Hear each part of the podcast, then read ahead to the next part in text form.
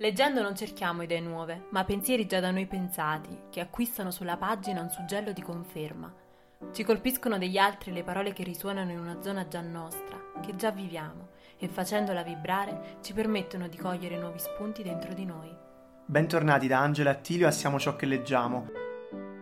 In questo nuovo anno tante avventure letterarie ci attendono. Proseguiremo il nostro viaggio nella prosa e nella poesia. Conosceremo nuovi autori, opere, ma attraverseremo anche la storia, l'attualità, affrontando i temi che riguardano il presente in cui viviamo. Perché al centro del racconto ci siamo sempre noi, piccoli tasselli in un mosaico infinito di cause ed eventi. Attraverso storie e parole, quindi, impareremo a conoscere noi stessi, come testimoni di arte e di bellezza, sempre protagonisti della nostra intima ricerca di stupore e di meraviglia. Siamo ciò che leggiamo e non smetteremo mai di esserlo.